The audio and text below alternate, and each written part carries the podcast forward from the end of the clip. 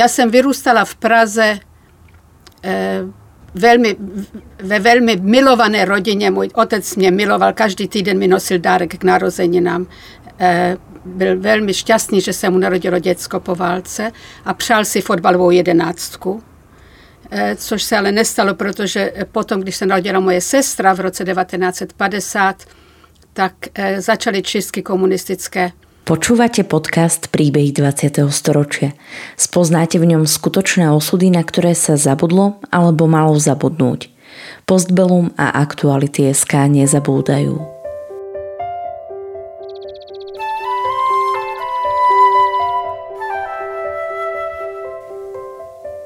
Vďaka konkrétnym príbehom sa dozviete, akým osudovým dilemám museli naši rodičia, starí rodičia, prarodičia čeliť. Postavení sme tak pred otázku, ako by sme sa v podobných situáciách zachovali my. Rozprávači príbehov 20. storočia rýchlo odchádzajú. Ich spomienky sú dôležité nielen pre nás, ale aj pre naše deti a ďalšie generácie, ktoré už nebudú mať možnosť sa s nimi osobne stretnúť. Jana Natanová Markus sa narodila v Prahe 2. februára v roku 1948 na Londýnskej ulici, čo ako sama vraví s úsmevom jej nepomohlo, keď utiekla do Anglicka. Na svet prišla iba tri týždne pred nástupom komunistickej moci. E, můj otec, který byl pražský žid, narodil se roku 1908, inženýr František Natan. E, vyrostl v Praze, chodil k babičce do Dobřichovic eh, na prázdniny, vystudoval v Praze vysokou školu ekonomickou. A eh, byl takový eh, zlatý chlapec, krásný, mladý, vzdělaný. Oženil se s Mimi Ponrtovou v roce 37, 38, už se nepamatuji přesně, to byla jeho první žena Eh, ze kterou oni jezdili se lyžovat do Švýcarska, do Rakouska, byli v, eh, v Římě na svatební cestě. Prostě měli před sebou krásný život určitě, eh, o kterém snili. Samozřejmě přišla druhá světová válka, okupace za mobilizace české mobilizace v roce 38 před Mnichovem. Můj tatínek byl velitelem na slovenském Bratislavském hradu, Eh, a po, mob- po mobilizaci se musel vrátit do Prahy a vyprávěl o tom, jak všichni vojáci plakali, když se museli vracet domů, když eh, Chamberlain prodal eh, Sudety Hitlerovi. Tatínka odvlekli do koncentračního tábora Terezín 4. prosince 1941. To byl druhý transport do Terezína AK-2. AK-1 byl eh, první ten transport jel koncem listopadu 41, to znamená, to byly vždycky dva transporty po tisících chlapců. Všichni byli tak kolem 30 let a museli vystavit, eh, postavit eh, celý ten koncentrační tábor v Terezíně vlastně. Eh, tím, že tam tatínek byl tím prvním, druhým transportem, eh, tak oni měli možná nějaké privilegia v tom, že eh, měl štěstí, že ho neposlali dál na východ.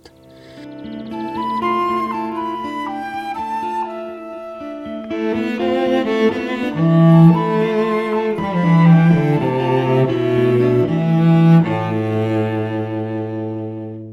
František prežil celú vojnu v Terezíne, kde bol oslobodený sovietskou armádou v roku 1945. Matka Leopoldín sa narodila vo Viedni v roku 1926 v pobožnejšej rodine, ktorá pravidelne chodívala do synagógy a dodržiavali kóšer. Nie. našim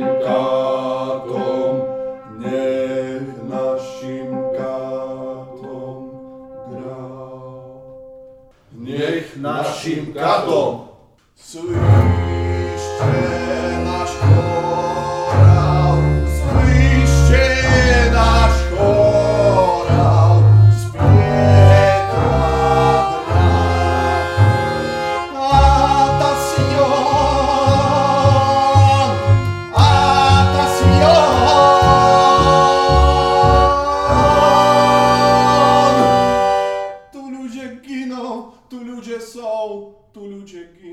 Maminku odvlekli do Terezína s jejíma rodičema z Vídně v eh, říjnu 1942 A protože jí bylo už skoro 16, eh, tak eh, musela začít pracovat. Nemohla jít do dětského domova, musela začít pracovat a tak se rodiče seznámili.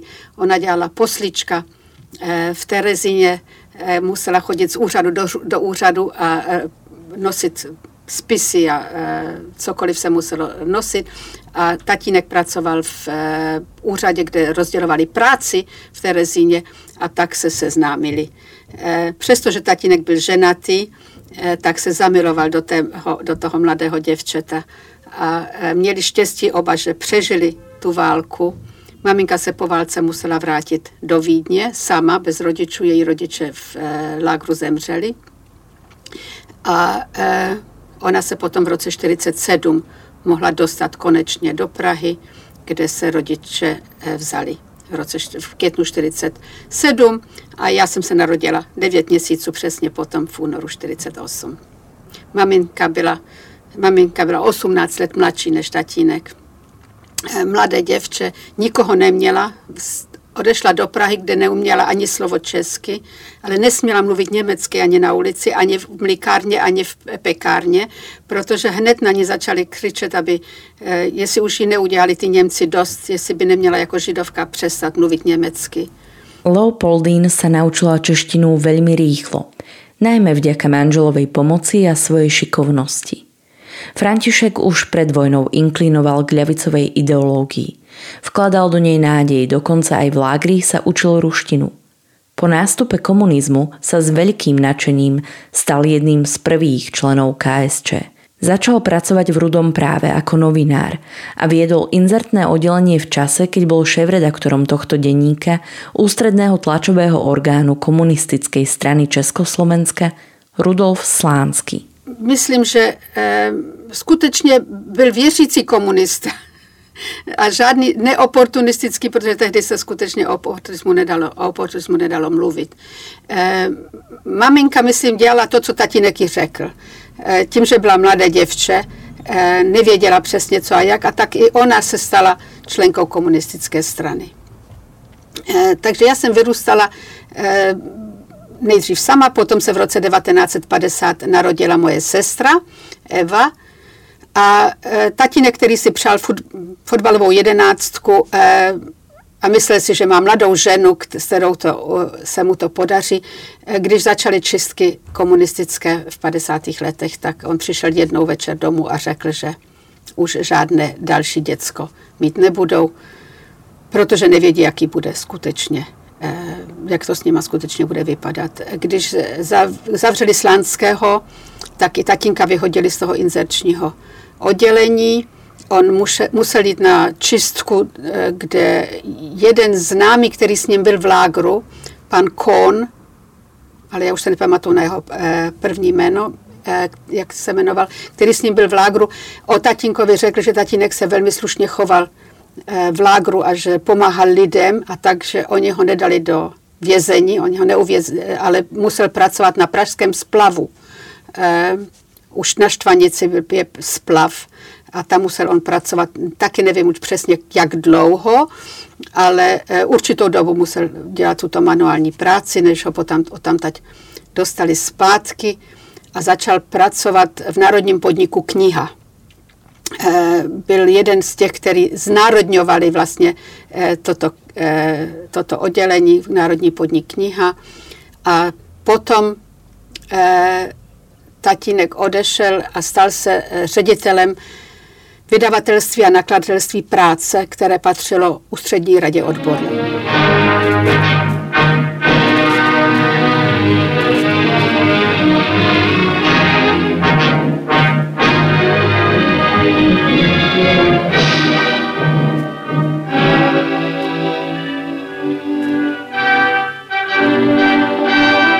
Před Senátem státního soudu v Praze byl 20.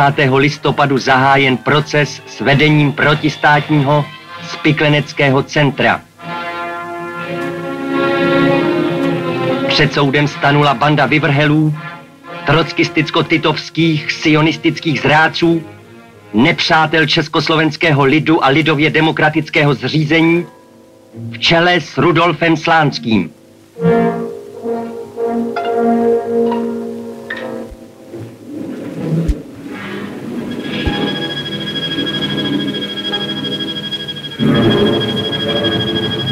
Snažili se oslabit jednotu československého lidu, zmařit jeho cestu ke šťastné budoucnosti a převést ho zpět do područí západních imperialistů. Začiatkom 50. rokov bol Rudolf Slánsky zbavený funkcií a obvinili ho z organizácie protištátneho sprisahania.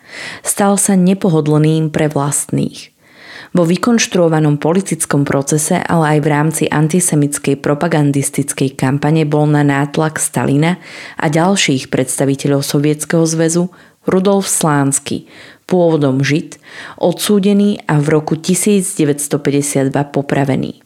Jeho smrť, podobne ako smrť ďalších vysokých komunistických funkcionárov, mala byť výstrahou a varovaním všetkým komunistickým štátom, ktoré by sa chceli odchyľovať od sovietskej politiky.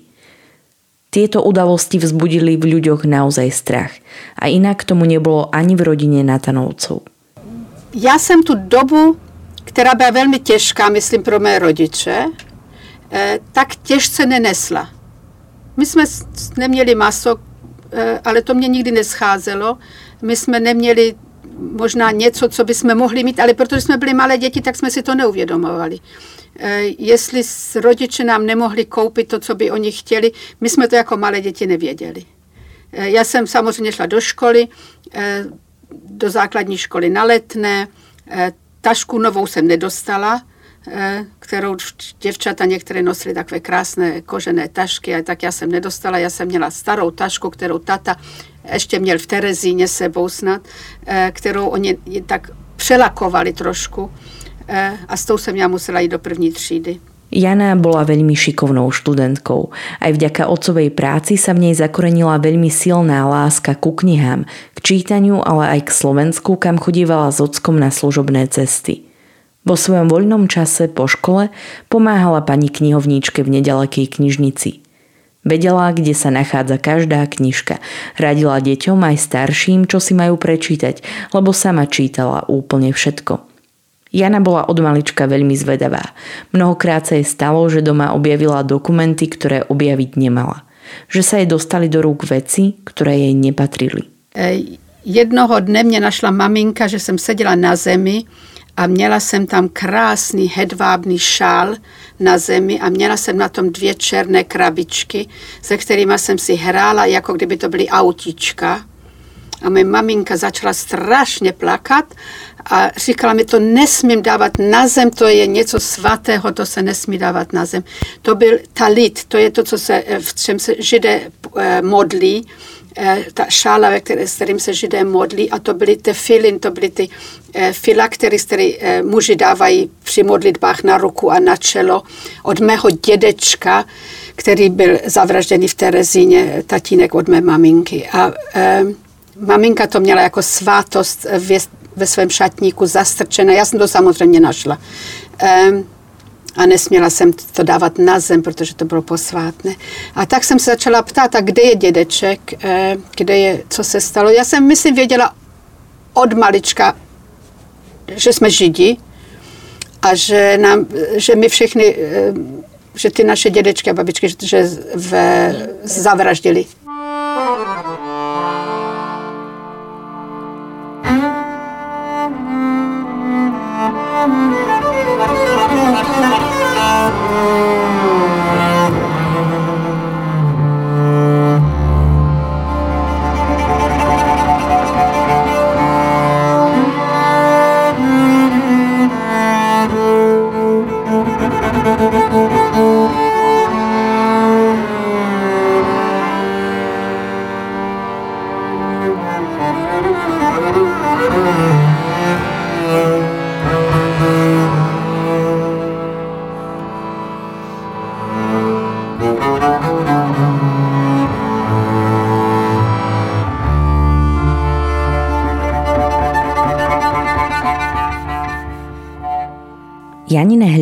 A skúmanie viedlo k objasňovaniu minulosti jej predkov. Nikdy však nechcela svojou zvedavosťou a úvahami znepokojiť alebo zarmotiť rodičov, ktorí ju od malička zahrňali veľkou láskou. Já jsem vždycky věděla, že jsme židovská rodina. Já se pamatuju na svůj první sen, na můj nejstarší sen, který se já pamatuji, byl sen, že mě eh, honili lišky utíkala jsem před liškama a lišky byly všechny oblečené ve černé SS uniformě eh, a honili mě po Praze, po něk, někde, myslím, že po Praze. Eh, a když jsem se probudila, tak jsem strašně plakala a měla jsem strašný strach, že přijdou zpátky SSáci. Ale nikdy jsem to neříkala svým rodičům, protože jsem nechtěla, aby moji rodiče se trápili tím, já jsem chtěla moje rodiče všechno trápením odebrat. Věděla jsem, že maminka je jako porcelánová panenka, která se může lehce rozbít.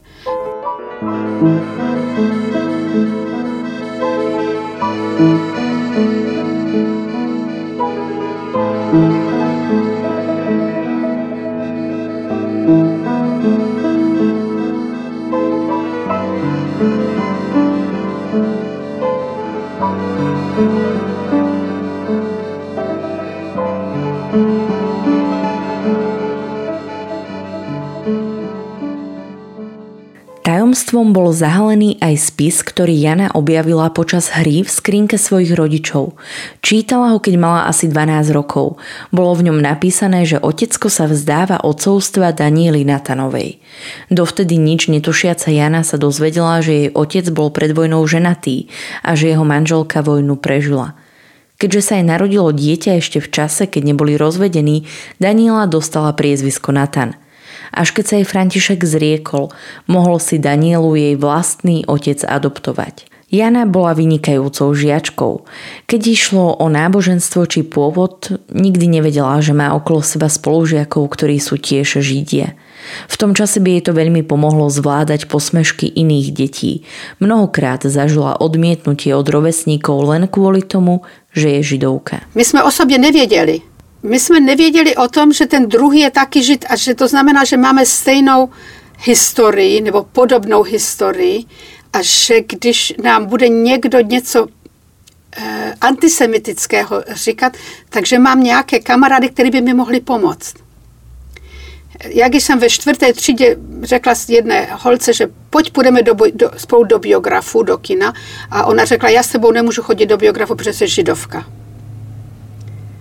Eh, tak se mi rozbila nos. Já jsem se do ní pustila, strašně jsem se poprala, já jsem mi rozbila nos, ona strašně krvácela a e, maminka mi říká, že nesmím dělat takové věci. Ale kdybych bývala věděla, že Jirka je žid, že Alena je židovka, že Věra je židovka, tak bychom si možná mohli pomoct v takovém okamžiku, kdy někdo e, řekne takovou antisemitickou věc. Ale my jsme to nevěděli.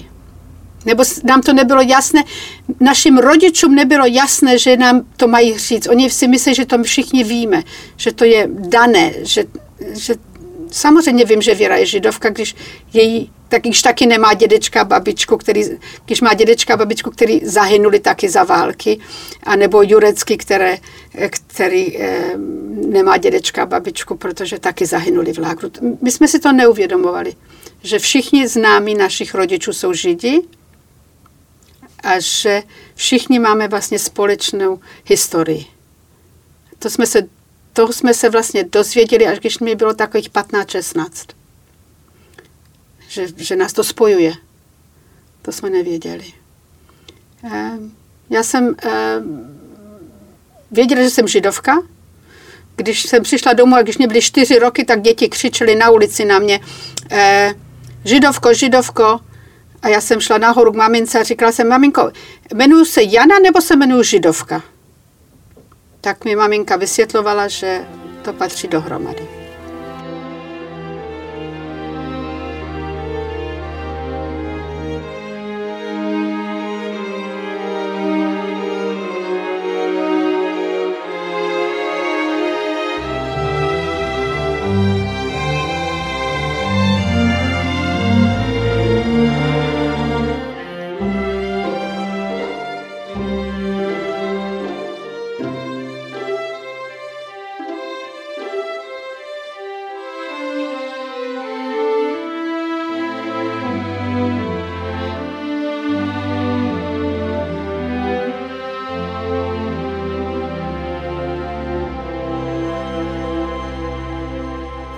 Jana vždy vedela, že dostala meno po dievčatku, ktoré zahynulo počas holokaustu. Ocovmu dobrému priateľovi sa v Terezíne narodilo dieťa. Krátko po pôrode boli matka i bábetko odvlečené do Osvienčimu, kde boli zavraždení. Po Janinom narodení sa otcov priateľ stal krstným otcom jeho prvorodenej céry. Jana spomína na svoje detstvo ako na nádherné obdobie, počas ktorého ju najmä otec zahrňal množstvom lásky, pozornosti a venoval svojim dcerám veľa času – to, či František ostal komunistom až do svojej smrti, Jana nevie povedať. Viedli však spolu diskusie o tom, čo sa aktuálne dialo. Otec dbal hlavně na to, aby nemala strach. Ale stejně mi řekl můj tatínek, když mě bylo 12, a šli jsme na procházku. My jsme v neděli ráno chodili na procházku. V neděli ráno tatínek vzal dvě svoje dcerky, byli jsme krásně oblečené, měli jsme mašly v hlavě eh, a chodili jsme na procházku z Letné na Pražský hrad většinou a potom po starých zámeckých schodech a pak jsme se zastavili někdy u jednoho známého na těch zámeckých schodech u pana Jirouta a nebo v jedné galerii na Národní třídě u paní Topičové. Tatínek měl známé po celé Praze. A když mě bylo asi 12, tak tatínek mě na té jedné procházce nedělní vzal stranou a řekl, Jano, já bych chtěl, aby až budeš velká, až se budeš vdávat, aby si si vzala za muže žida. No já jsem řekla, tati, a, a proč? My jsme komunisti. Je přeci jedno, jestli bude žlutý, černý, jestli bude zametat ulice, nebo jestli bude profesor na univerzitě. A každopádně mělo být jedno, jestli je to křesťan nebo žid, protože náboženství nehraje žádnou roli v našem životě. A tatínek mi říkal, že to je v pořádku. Ano, abych eh, všecko to, co mě učil, samozřejmě, že je pravda, ale že by si velmi přál, aby jsem si vzala židovského manžela. Eh, mojí sestře to nikdy neřekl prý. Eh, ona byla o dva roky mladší a ona nikdy takovou věc neslyšela, že by něco tatínek takového řekl, ale to mě samozřejmě velmi zůstalo. A já se pamatuju, když jsem měla prvního přítele v Praze ještě, eh, když mě bylo asi 18, tak eh, on se se mnou rozešel a řekl mi, víš co, ty si stejně vemeš jednou nějakého žida, protože eh, o tom vždycky mluvíš. A tak jsme se rozešli a on měl pravdu, já jsem si potom vzala žida. Janino bezstarostné detstvo skončilo v roku 1965 nečakanou a náhlou smrťou Františka Natana – od toho času bola jej mama veľmi depresívna a nešťastná, keďže stratila jediného blízkeho človeka, ktorého popri cérkach mala. Janino otecko zomrel v čase, keď bola ako študentka strednej ekonomickej školy na vysádzaní stromčekov na Šumave. Študenti boli v pohraničnom pásme a konkrétne miesto bolo prísne tajné. Ani rodičia nemali adresu. Maminka teda vôbec nevedela, kde má Janu hľadať a oznámiť jej, že otecko dostal srdcový infarkt. Samozřejmě hledali mě, kde mě mohli najít, přes školu, přes policii. A tím, že tatínek byl ředitelem vydavatelství a nakladatelství práce, eh, tak měl velmi dobrou pozici, eh, velmi byl, eh, všichni znali většinou jeho jméno, tak pomohli, aby mě našli když jsme dojeli na ty stromky eh, na Šumavu, tak ten večer jsem měla velmi nepříjemný zážitek. Děvčata ze školy eh, se do mě strašně pustili a řekli mi, že jsem strašně namyšlená, eh, že jsem namyšlená asi proto, že, že jsem židovka, že si myslím, že prostě můžu dělat různé věci, které bych neměla. Byli by na mě byli zlí a protivní a já jsem se tam strašně rozplakala. A e, pak jsem usnula a šli jsme ráno, nás odvezli autama do hor. A když jsme začali sázet ty stromky a pracovali jsme tam, e, tak najednou přijela v, kolem poledne e, policie e, s modrým světlem a houkačkou. A mluvili tam s naším panem učitelem a pan učitel najednou řekl, e, Jano, e, pojďte sem, prosím. A já jsem strašně e, byla nepříjemná, řekla jsem, už zase já, to nestačilo, že včera večer ty děvčata na mě byly takové sprosté a nepříjemné, i teď zase musím já na něco. A on říkal, no pojď, pojď, pojďte sem, vy musíte se vrátit do Prahy. A já jsem říkala, já jsem nic neudělala včera, všecko udělali ty druhé holky, byly nepříjemný. Proč já mám se vrátit do Prahy? Ať se ostatní vrátí do Prahy. A on řekl, ne, ne, to je, s tím nemá co společného, vy se máte vrátit do Prahy, něco se stalo doma. No tak já jsem s těma, ještě jedna, jedno z těch děvčat e, řekla, aby jeli se mnou, abych si šla zabalit. Tak ta policie mě vezla dolů do ty vesničky. Já jsem šla do kuchyně si vzít klíč od té půdy, kde jsme spali. My jsme spali na strašné půdě, nepříjemný to bylo.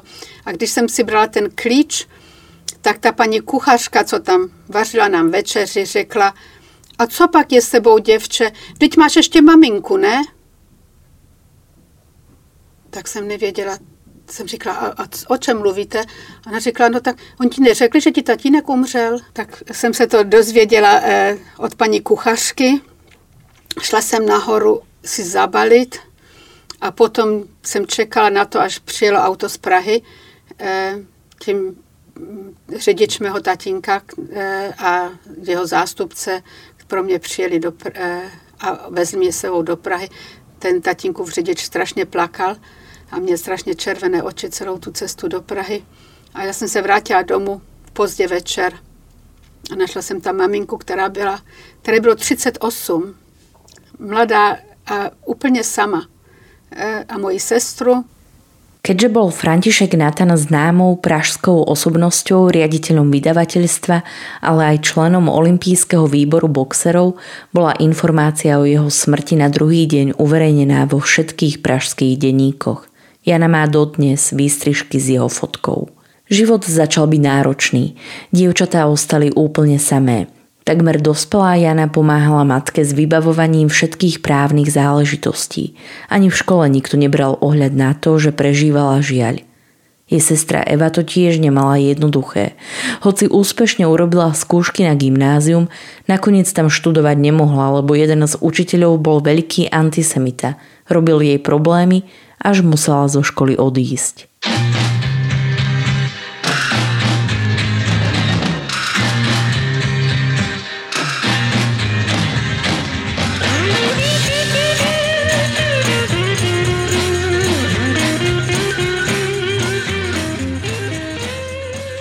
Udělala jsem maturitu báječně a tatínek už ale potom nežil, když já jsem odmaturovala.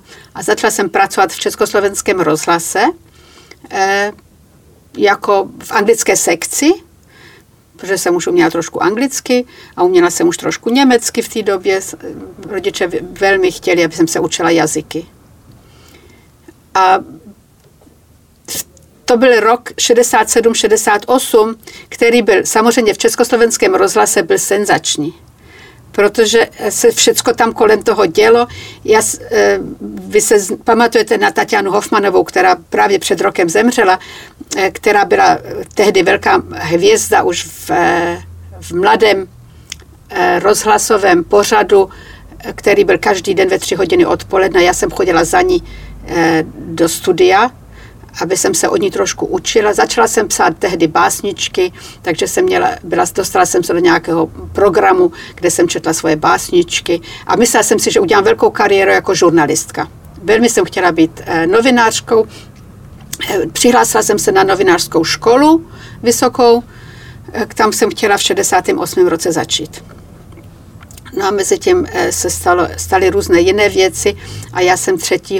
září 68, eh, dva týdny potom, když sovětská armáda osvobodila Československo eh, pro, po, pro revoluci, eh, jsem odešla do Velké Británie do Londýna. Strach z toho, čo prinesie okupácia vojsk Varšavskej zmluvy bol silnejší než Janiné túžby ostať v Československu.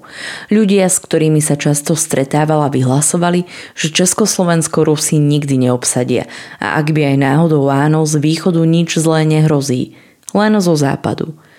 Jana podnikla aj viaceré kroky na protest proti okupácii. Vytvárali plagáty proti Rusom a lepili ich po všetkých možných kútok na Smíchove. Bola to taká ich malá kontrarevolúcia proti okupačným vojskám. Nič z toho však nevyšlo. 3. septembra v roku 1968 emigrovala vlakom cez Viedeň do Londýna.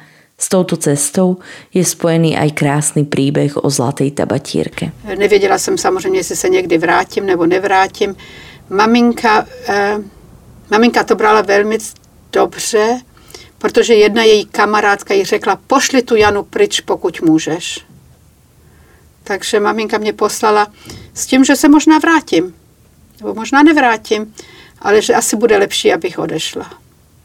Tak jsem přes Vídeň, potom vlakem jela do Londýna, kde jsem zatelefonovala z Victoria Station těm, eh, tomu telefonnímu číslu, které jsem měla jako oper a oni mi řekli, vem si taxika a přijeď k nám.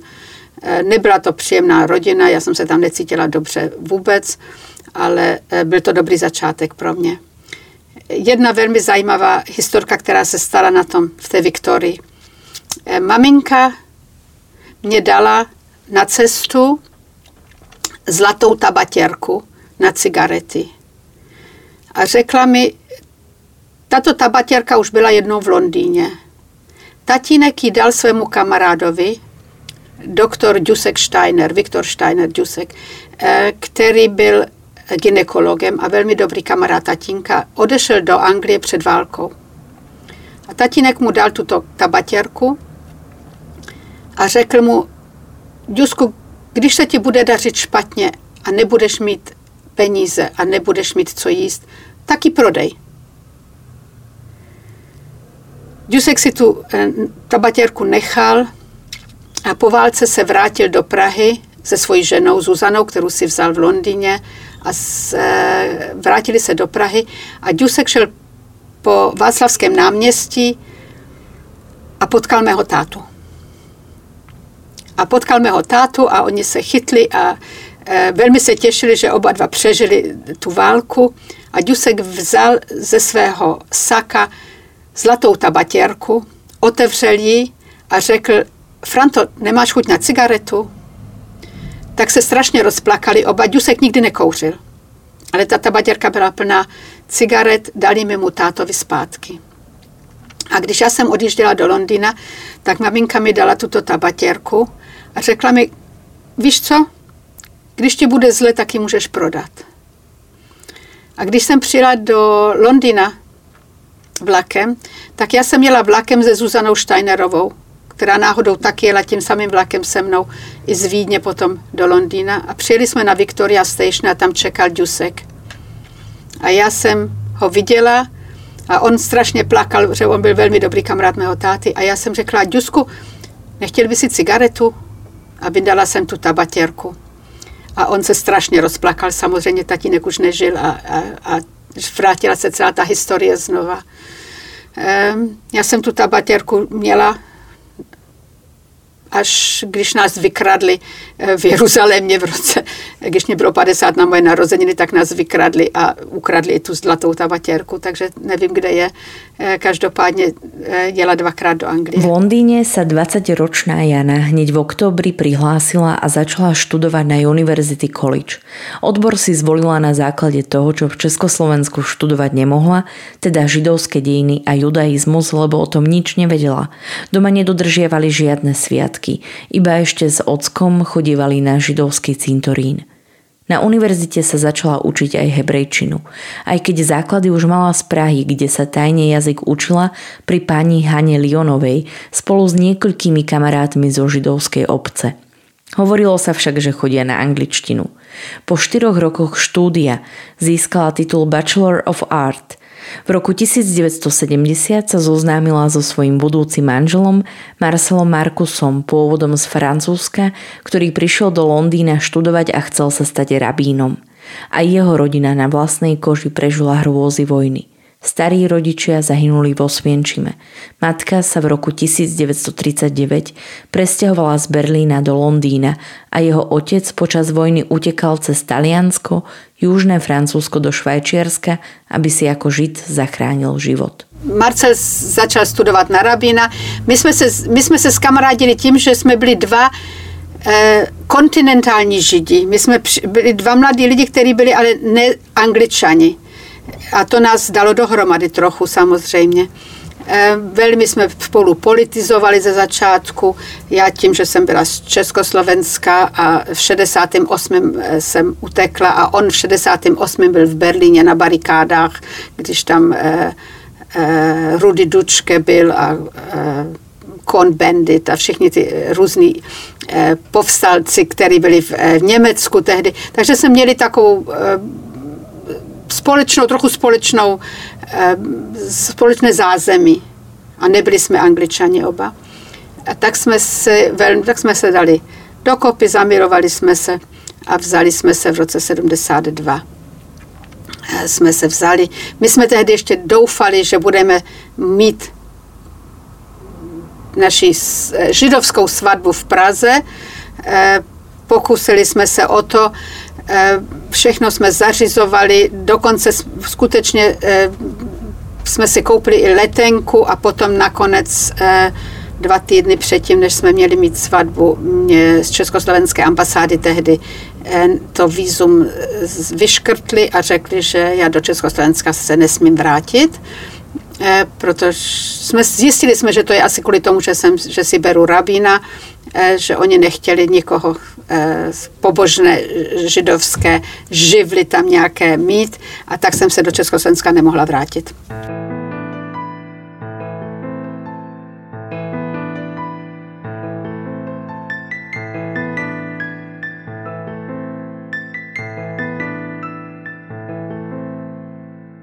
Tak sa Jana stala rabínovou manželkou v Berlíne u Marcelových rodičov, avšak z Janinej strany sa svadby nemohol nik zúčastniť. Já jsem to proplakala, protože tam nebyla maminka.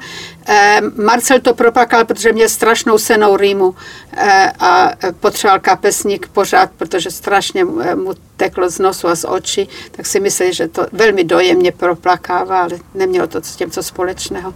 A moje tchyně ale plakala velmi taky tak nás tam plakalo hodně. Eh, ale eh, jsme to přežili. Eh, zatím nám to... A já jsem se vdávala v noční košili, kterou jsem si koupila u Max Spencer za pět funtů. Tehdy. A všichni si myslí, že mám krásné šaty.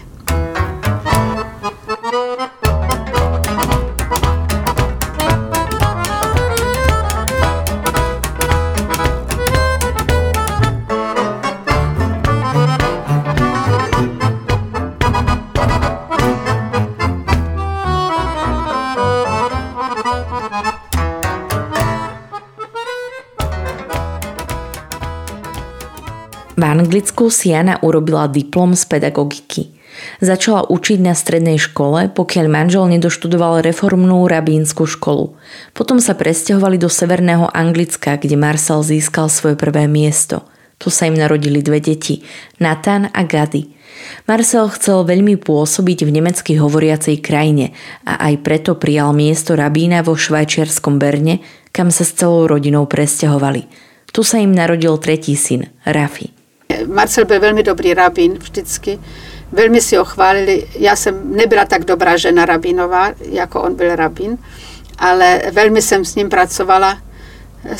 Pomáhala jsem mu, vyučovala jsem, eh, starala jsem se o staré lidi a o děti a o všechno možného, tak, jak jsem, jak jsem měla, ale toužila jsem potom se vrátit do Izraele. Já jsem byla poprvé v Izraeli v roce 69 asi rok potom, když jsem eh, byla v Anglii, tak jsem dostala možnost eh, odjet do Izraele na, na krátkou dovolenou, kde vzali děti, nás mladých židovských, eh, židovskou mládež, která přišla do Anglie, nás s podporou jsme se poměrně lacino dostali na výlet do, eh, do Izraele a jeli s náma ještě chlapci ze, a děvčata ze Švédska, kteří byli Poláci kteří taky odešli v té době z Polska. A tak jsme tam byli taková velká skupina Čech, Čechoslováků a Poláků. Eh, jezdili jsme po Izraeli. Já jsem se tady zamilovala v Izraeli do jednoho izraelského kluka. Velmi jsem se zamilovala, řekla jsem, že toho si vemu a odstěhu se do Izraele, no tak to nevyšlo. Eh, on si pak našel nějakou jinou a já jsem se vrátila do Londýna, eh, ale každopádně jsem tehdy se zamirovala do té země a věděla jsem, že se sem jednou budu chtít odstěhovat. Trvalo to trošku, ale vystěhovali jsme se sem v roce 96. jsme odešli ze Švýcarska, potom eh, Marcel eh, si, my jsme si koupili jsme si knihkupectví v Londýně, eh, v Londýně, v Jeruzalémě. Eh, Marcel vlastní knihkupectví, nejstarší knihkupectví v Jeruzalémě, knihkupectví Ludwig Mayer eh, v Šlomcion ulici eh, vedle prostě ve středu města a on teda od té době prodává knížky, nebo čte všechny ty knížky, on jich víc čte, než jich prodá si.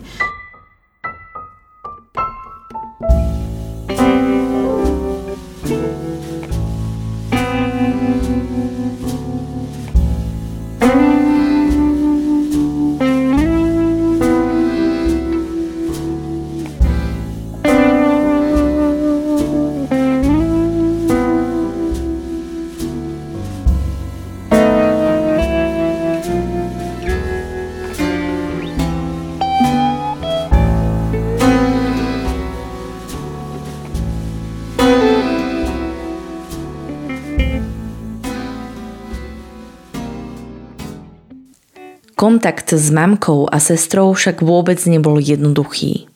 Já jsem vždycky, my jsme si vždycky dopisovali, my jsme i telefonovali si samozřejmě, Eh, z začátku to bylo velmi těžké z Londýna telefona do Prahy. Já se pamatuju, že já jsem odešla do, eh, do Londýna v září, v prosinci byly maminčiny narozeniny a já jsem chtěla telefonovat mamince do Prahy a nedostala jsem spojení. Já jsem čekala tři hodiny na Trafalgar Square na hlavní poště na spojení do Prahy a to spojení nedopš, nepřišlo a nedošlo a já jsem nemohla s maminkou telefonovat. Um, takže ze začátku to bylo velmi těžké, jak eh, jsme si dopisovali. Dopisy přišly otevřené. Eh, byly všechny na, na straně, byly jako rozlepené nebo rozstřihnuté a pak zase slepené. Eh, bylo to jasné, že to někdo otvíral ty dopisy, i když jsme si nepsali žádné politické tajnosti. Přesto byly ty dopisy otvírané. Takže já jsem věděla, co se děje nebo co se neděje. Maminku, moji sestru pustili, Evu pustili do Londýna za mě poprvé eh, v roce 69, myslím. A tak to ještě to nebylo tak eh, všecko uzavřené, tak hermeticky tehdy. Eh, maminku nepouštěli. Občas jsme se scházeli s maminkou ve východním Berlíně. Já jsem jela, když jsem si vzala Marcela, tak jsme, já jsem jela do Berlína k jeho rodičům a pak jsem, tím, že jsem si ho vzala, jsem dostala francouzský pas. A na francouzský pas jsem potom mohla jet na jeden den do východního Berlína. E, a ta maminka přijela do východního Berlína, kde měl Marcel tetu, která, který byli velký komunisti ve východním Berlíně, a tam u nich jsme se scházeli s mojí maminkou. Tam jsem mi přivezla poprvé eh, svého syna, když se narodil Nathan, tam jsem ho poprvé přivezla takhle, eh, převážela jsem ho přes Friedrichstraße, eh, kde, jsme, kde jsem přecházela na jeden den se sejít s mojí maminkou. Takže jsem věděla, co se s nima děje, věděla jsem, jak oni žijí, věděla jsem o tom, že jaké měli problémy trochu. Snažila jsem se jim ne, neříkat o tom, jaké já mám problémy celý svůj život jsem se snažila maminku chránit o tom, že já jsem měla nějaké problémy, takže eh, oni si myslí také, že mám báječný život, že žádný problémy nemám. Eh, ale, eh, takže jsem věděla, co se s nima děje. Později maminku začali pouštět častěji, když eh, mohla odejít do penze, tak oni penzisty pouštěli potom častěji i za mnou do Anglie. To nebylo vždycky jednoduché. Prvá oficiálna cesta do Prahy po 20 rokoch bola radostná, ale aj smutná.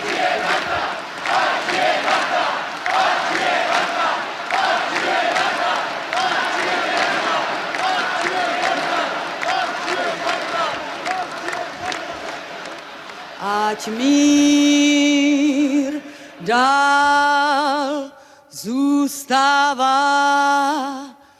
touto krajinou. Zloba, závis, zášť, strach a svár, ty ať pominou, ať už pominou. Teď, když tvá ztracená vláda věcí tvých zpět se k tobě navrátí. A tak jsme poprvé jeli do Prahy na narozeniny mojí maminky v prosinci roku 89. Přijeli jsme tam večer na Ruzin. Já jsem byla tak nervózní, že jsem myslela, že se tam, že se, prostě, že tam omdlím asi z toho. Sestra na mě čekala na letišti, odvezli nás do hotelu, my jsme bydleli v hotelu eh, Intercontinental. A domluvila jsem se se sestrou, že se sejdeme druhý den na Štrosmajerovo náměstí, kde jezdí sedmnáctka. Já jsem říkala, ještě tady jezdí sedmnáctka. Ano, jezdí. Tak, že se tam sejdeme a půjdeme potom mamince popřát k narozeninám. A maminka o něčem nevěděla. E, my jsme se ráno probudili v tom hotelu, tma v prosinci, a já jsem se dívala z okna a říkala jsem eh, Marcelovi, Marcelovi, podívej se, v synagoze je světlo, v staronové synagoze v Praze. Tam je světlo, tak oni asi jsou tam modlitby, byl Chanuka eh, svátek. Běž se tam pomodlit, nemusíš se modlit v pokoji tady a já za tebou přijdu. Tak Marcel šel do synagogy, samozřejmě nikdo ho tam neznal, tak on tam šel, tak se všichni tam se modlili a já jsem tam přišla když jsem věděla, že ta modlitba přibližně končí, jsem tam přišla eh, a oni akorát končili a já jsem tam pozdravila eh, pana, eh, některé ty, jednoho toho pana jsem znala dobře, protože byl u nás ve Švýcarech na návštěvě, tak on, mě, on poznal Marcela potom i mě a velmi se těšil. A pak tam byl pan Rod, kterýho jsem neviděla už právě od roku 68, který říkal, ty jsi Jana Natanová a strašně se rozplakal, že mě viděl. Um, a byl tam pan uh, Rabin Sidon, kterému jeho synovi malému tam stříhali zrovna vlasy, protože mu byly tři roky. Tak to byla taková celá veselka. Oni se všichni těšili, že mě viděli po tolika letech. A my ho muže, a pak jsme tam teď odešli. Našli jsme tu sedmnáctku a jeli jsme sedmnáctkou na Štrosmajerovo náměstí. Tam jsme vystoupili a našli jsme tam moji sestru s mužem a s jejím dítětem. Jedním ten Tomášek tam u toho byl. A já jsem řekla, neměli bychom jít koupit housky nebo nějaký dort mamince k narozeninám. Já jsem samozřejmě koupila dárek. Tak jsme šli do cukrárny, ne, já jsem šla do pekárny a stála jsem frontu a e, pak mi řekli, jako co byste chtěla. Já jsem řekla, abych chtěla nějaký housky, jaký máte. Tak oni měli jenom jedny housky. E, tak se k na mě dívali jako... A já jsem se jsem řekla, dobře, tak já bych chtěla deset těch housek. A čekala jsem, že mi to dá do nějakého pitlíku, ale ona žádný pitlík neměla. A moje sestra ze zadu na mě křičela, říkala, dej to do té igredové tašky, kterou máš. Já jsem prostě nevěděla, že se že se musí nosit taška. Takže já jsem mluvila česky jako každý Pražák, ale chovala jsem se, jako kdybych přijela z Marsu. Eh, velmi to bylo takový zajímavý. Nikdo by nepoznal, že jsem nebyla z Prahy, ale nevěděla jsem, že má mít tašku, nevěděla jsem, že nemají pitlíky, nevěděla jsem, kolik stojí ta houska, nevěděla jsem, že má jenom jedny housky a ne tři různé housky. To bylo zajímavé. Pak jsme šli vedle do cukrárny, tam měli jeden dort, tak ten jsme koupili, byl z margarínu, byl strašně nechutný, ale mýmu synovci velmi chutnal. Eh, Tomášek si velmi liboval potom tím dortem. A přijeli jsme k mojí mamince, která bydlela v Holešovicích. Zazvonili jsme, maminka nám otevřela a řekla, já jsem věděla, že ty přijedeš. Tak jsem řekla, mami, podívej si, to je strašně hezké, ale jak si to mohla vědět? No já jsem to tušila, že přijedeš. Tak jsem říkala, maminko, a to by si určitě si upravila tu postel lepší, kdyby si věděla, že já přijedu. E, tak ona potom musela říct, že teda jenom je překvapená, že velmi ráda, že jsme přijeli, ale nerozplakala se ani. A tak jsme si sedli u ní, měla malý byteček, e, ložnici a takovou, takový kuchyňský kout, e, ale velmi hezky zařízené. E, velmi se těšila, spapali jsme tam ten ty housky a ten dortík. A eh, byli jsme v Praze jenom na několik dní, nechali jsme děcka doma sami ve Švýcarech. Eh, bylo to velmi zajímavé, všecko to bylo velmi tmavé v té Praze. Praha byla šedá, tmavá a ten den oni zvolili Václava Havla jako prezidenta. Zajímavé bylo, že my jsme slyšeli ty, ty kanony z hradu, z Pražského hradu, že ho zvolili. Eh, lidi se těšili a byli jsme tam ještě přes šabát, tak jsme v pátek večer šli do synagogy kde jsme potkali několik známých, kteří přišli také poprvé znova do Prahy po tolika letech. Jsme se tam sešli ze spousty známých lidí. Které, ale byl to takový hezký, vík, hezký víkend, ale dost smutný. Protože Praha nebyla, nebyla veselá. Praha byla ještě velmi šedivá a smutná. V Jane bola každým dňom silnejšia túžba žiť v Izraeli. Snívala o tom, že jej synovia vyrastajú v krajine bez antisemitizmu, že žijú svoj život bez pocitu viny za svoj pôvod. Dá sa povedať, že do Izraela sa rodina presťahovala na základe Janiných snov.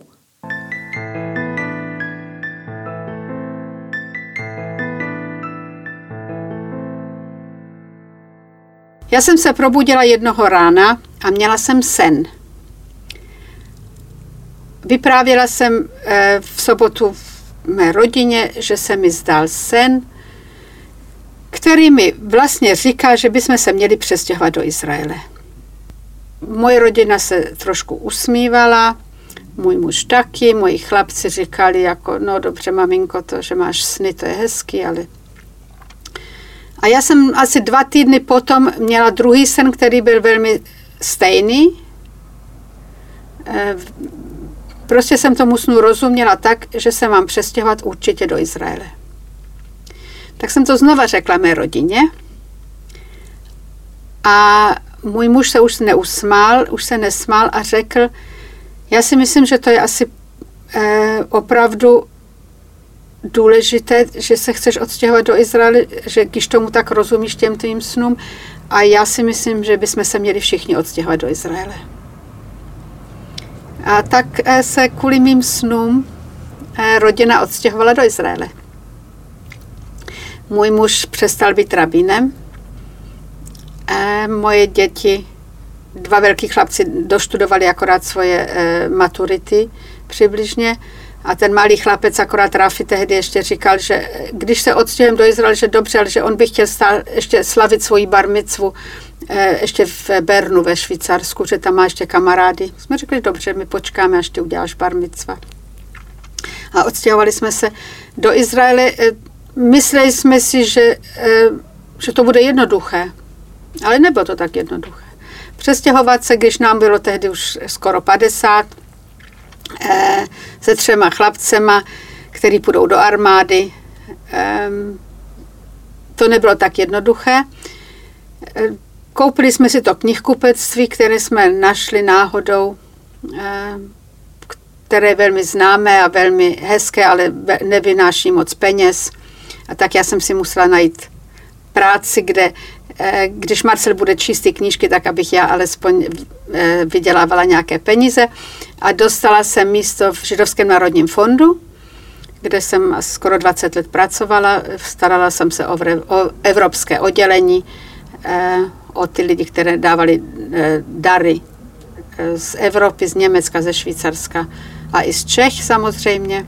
Eh, a velmi jsem, velmi jsem byla ráda, že jsem mohla pracovat, protože jsem se tak dostala velmi rychle do, do společnosti izraelské. V Izraeli to nebolo pre Janu a jej rodinu jednoduché. Jej synovia ďalej študovali, ale postupne museli vstúpiť aj do povinnej vojenskej služby a do zón, kde je konflikt neustále živý. Možno najťažšie to mal najmladší Rafi, ktorý keď prišiel do školy, neovládal vôbec jazyk, ale bol najlepší v matematike, kde jazyk nepotreboval. Pri jeho maturite mu pedagóg povedal, ako si spomína na jeho príchod, kedy nerozumel ani slovo. V tom čase už odchádzal s plnou maturitou, hovoril plynulo hebrejsky, aj keď s akcentom. Dôležité však bolo, že mu ostalo dobré správanie európskeho chlapce. Takže já jsem měla eh, jednu dobu všechny tři chlapce v armádě dohromady. Byla to eh, čas, čas, byl to těžký čas, protože to byl čas té eh, druhé intifády, kdy v autobusy v Jeruzalémě vybuchovali každý den teroristickými nějakými útoky. A já jsem měla, Rafi, Rafael a Gady byli v bojových jednotkách, ve velmi těžkých eh, chvílích eh, bojovali, umírali jim kamarádi v armádě. Natan nebyl v bojové jednotce, takže Natan to měl jednodušší. Ale každý chlapec, který byl v uniformě, byl cílem nějakého teroristy, takže to nebylo tak jednoduché. Když oni přišli domů na sobotu eh, a zůstali u nás přes šabat doma, když museli ráno v neděli odcházet, tak to nebylo zrovna jednoduchý pro mě. Eh, je posílat znova do armády zpátky. Ale i to jsme přežili, naše pračka pracovala přes čas. Eh, já jsem měla dobrou pračku, takže jsem musela prát eh, všechny ty uniformy a všechno to prádlo a ty jejich ponožky, které strašně smrděly, eh, když ty chlapci se vrátili domů z armády a posílat je zpátky se vším čistým. Ale přežili jsme to. Kluci to taky přežili všecko. Fyzicky to přežili určitě dobře, co jim zůstalo za rány, psychicky to ja samozrejme neviem. Jana Nathan Markus je neuveriteľne sympatická. Pokorná, ale najmä odvážna žena. Jej príbeh sme mohli zdokumentovať aj vďaka Martinovi Korčokovi, ktorý organizoval seminár pre pedagógov a odborníkov, ktorí sa v oblasti vzdelávania venujú témam druhej svetovej vojny a holokaustu v Yad Vashem. Práve na tomto mieste som spoznala Janu – tá sa rozhodla angažovať aj vo svojom seniorskom veku a je sprievodkyňou v múzeu, pamätníku, archíve, vzdelávacom centre, ktoré ak navštívite, vás ani na okamih nenechá chladným. Ďakujem.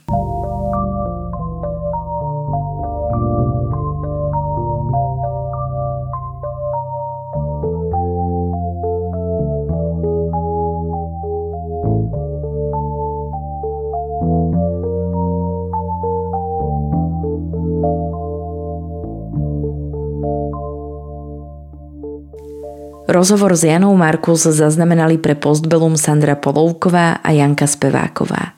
Príbehy 20. storočia v Postbelum zaznamenávame, aby sme o ne neprišli, aj keď to už s nami ich rozprávači nebudú. Aby sme nezabudli na hrôzy, ktorým boli vystavení.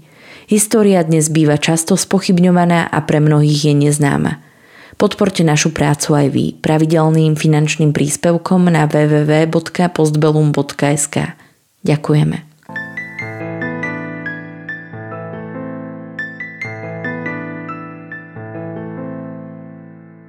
Podcastom vás prevádzala Sandra Polovková a spolupracoval na ňom Marian Jaslovský. Časť hudobných ukážok, ktoré ste mohli počuť v tejto časti podcastu, sme použili vďaka spolupráci s Myškom Paľkom z Mojše Band.